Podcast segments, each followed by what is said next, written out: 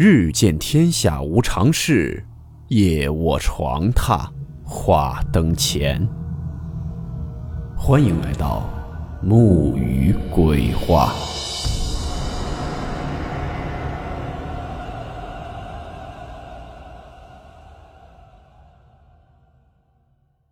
大家好，我是木鱼。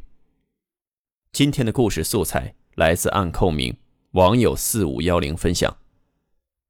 故事名称：跪在电梯里的人。温馨提示：本故事含有未经证实的内容和边缘化知识，部分内容超出普遍认知。如感到太过冲击自己的主观认知，请大家当做故事，理性收听。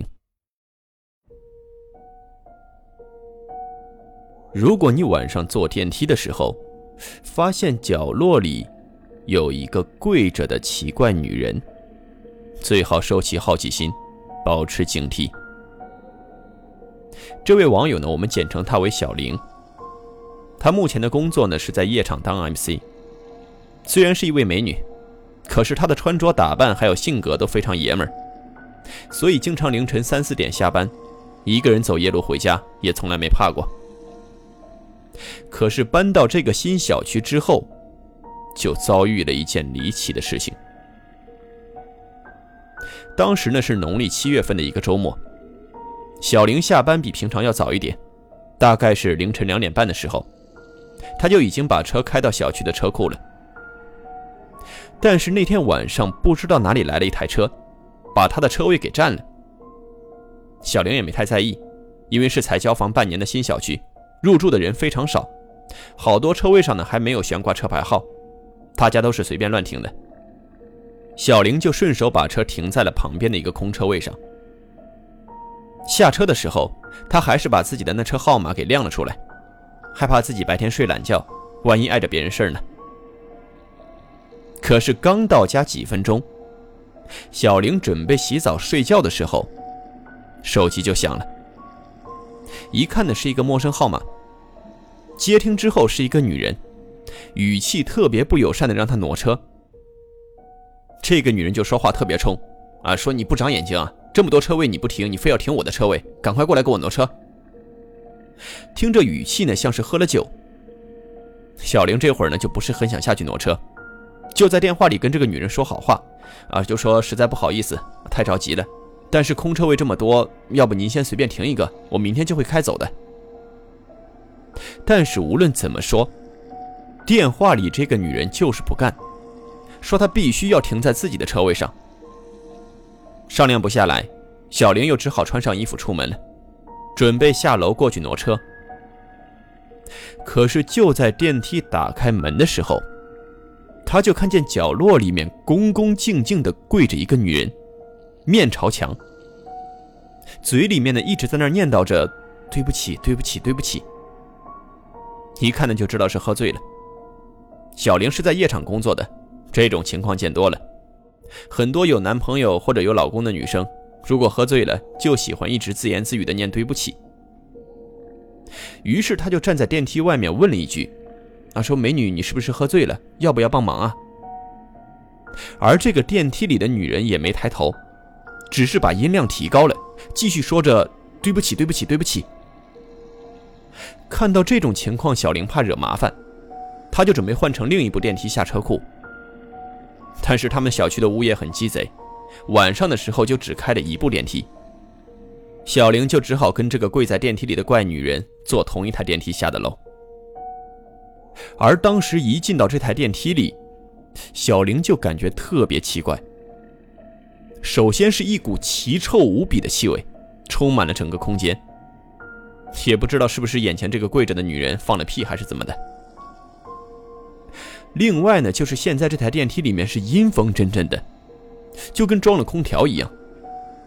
但是不可能啊，他刚才就是坐这台电梯回到家的，那个时候里面连个风扇都没有，不可能就现在这会儿功夫就给里面安装了空调啊。这会儿的小玲只感觉电梯里的氛围特别奇怪，又往后挪了挪，尽量离那个跪着的女人远一点，而且是负一楼。一到负一楼，电梯门一开，他就往外面跑。但是还没跑几步，他就听见自己的身后有脚步声。刚开始呢，他还以为是电梯里面那个跪着的女人也跟着出来了。但是，一回头，什么人都没有，只有刚才那一股浓烈的臭味是扑面而来。这个时候的小玲呢，就明显感觉今天晚上特别异常，而且当时又是临近七月半，他一个人走在空荡荡的车库里，却总感觉背后还有一个脚步声在跟着。于是小玲就加快了脚步，想着赶快把车挪好，就马上回家待着，比较有安全感。可是等他到了车位之后，发现确实有一台黑色的大奔拦在了他的小白车面前。可是这台车的里面、外面都没人，刚才打电话喊他挪车的人也不知道去哪儿了。这小玲就打电话联系刚才那个女人，但是电话一直没人接听。也就是在这个时候，不知道从哪里出来了两个男的，一高一矮。这个高个子的就特别着急的走到小玲的面前，啊，说他朋友快不行了，让小玲帮忙送到医院一下。说完之后，这个高个子还转身指了一下他身后跟着的这个矮个子。这个矮个子的男人呢，是跟在他后面走过来的，低着头也不说话，头上全是汗水，头发也被打湿成一缕一缕的。但是这只是看起来狼狈，怎么看都不像是得了重病啊。这两个男的一走进小玲的身边，他就闻到了一股臭味，和刚才电梯里那个臭味是一模一样的。小玲虽然打扮的像个爷们儿，性格也爷们儿，但毕竟是女的。当时呢，他就很警惕，就说这会儿他的车也被堵在车位上了，不好开出来，所以他就拒绝了。但是眼前这个高个子的男人一下就跪在地上，求小玲帮帮忙。语气也是特别的着急，看他样子，眼泪都快出来了。小玲最后呢，也是心一软，就同意了，拉上这两个男人就慢慢的挪车，一点一点的把那小白车挪了出来，是直奔中心医院。在路上的时候，这两个男人坐在后排，一直也没说话，小玲也在专心开车，也没怎么往后看。但是等到了医院大门，停好车之后。小玲回头一看，发现这两个男的竟然不见了，也不知道是什么时候下的车。他全程也没有停过车，而且晚上车少，他也没减过速。这个时候的小玲就彻底被整懵了，油门一踩，马上就走了。而且当天晚上他是家都没敢回，是去朋友家住了一夜。到了第二天，小玲还准备去找个长辈帮忙看看，但是这个时候。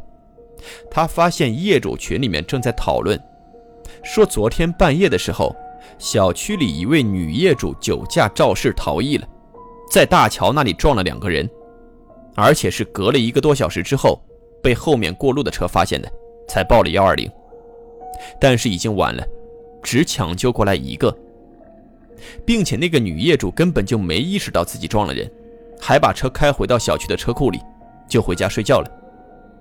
到今天早上，警察找上门，把他连人带车一起扣走的时候，这个女人才知道自己犯了这么大的罪。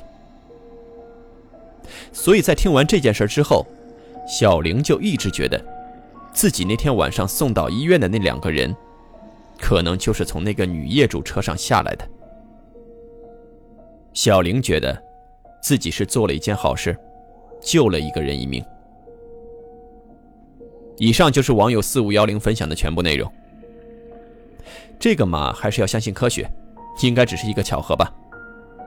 总之还是那句话，但行好事，莫问前程。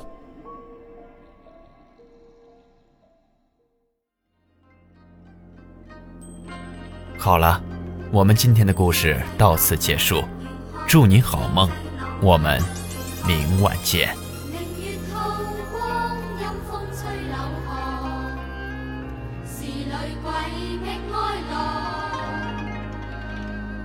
谁人愿爱凄厉鬼新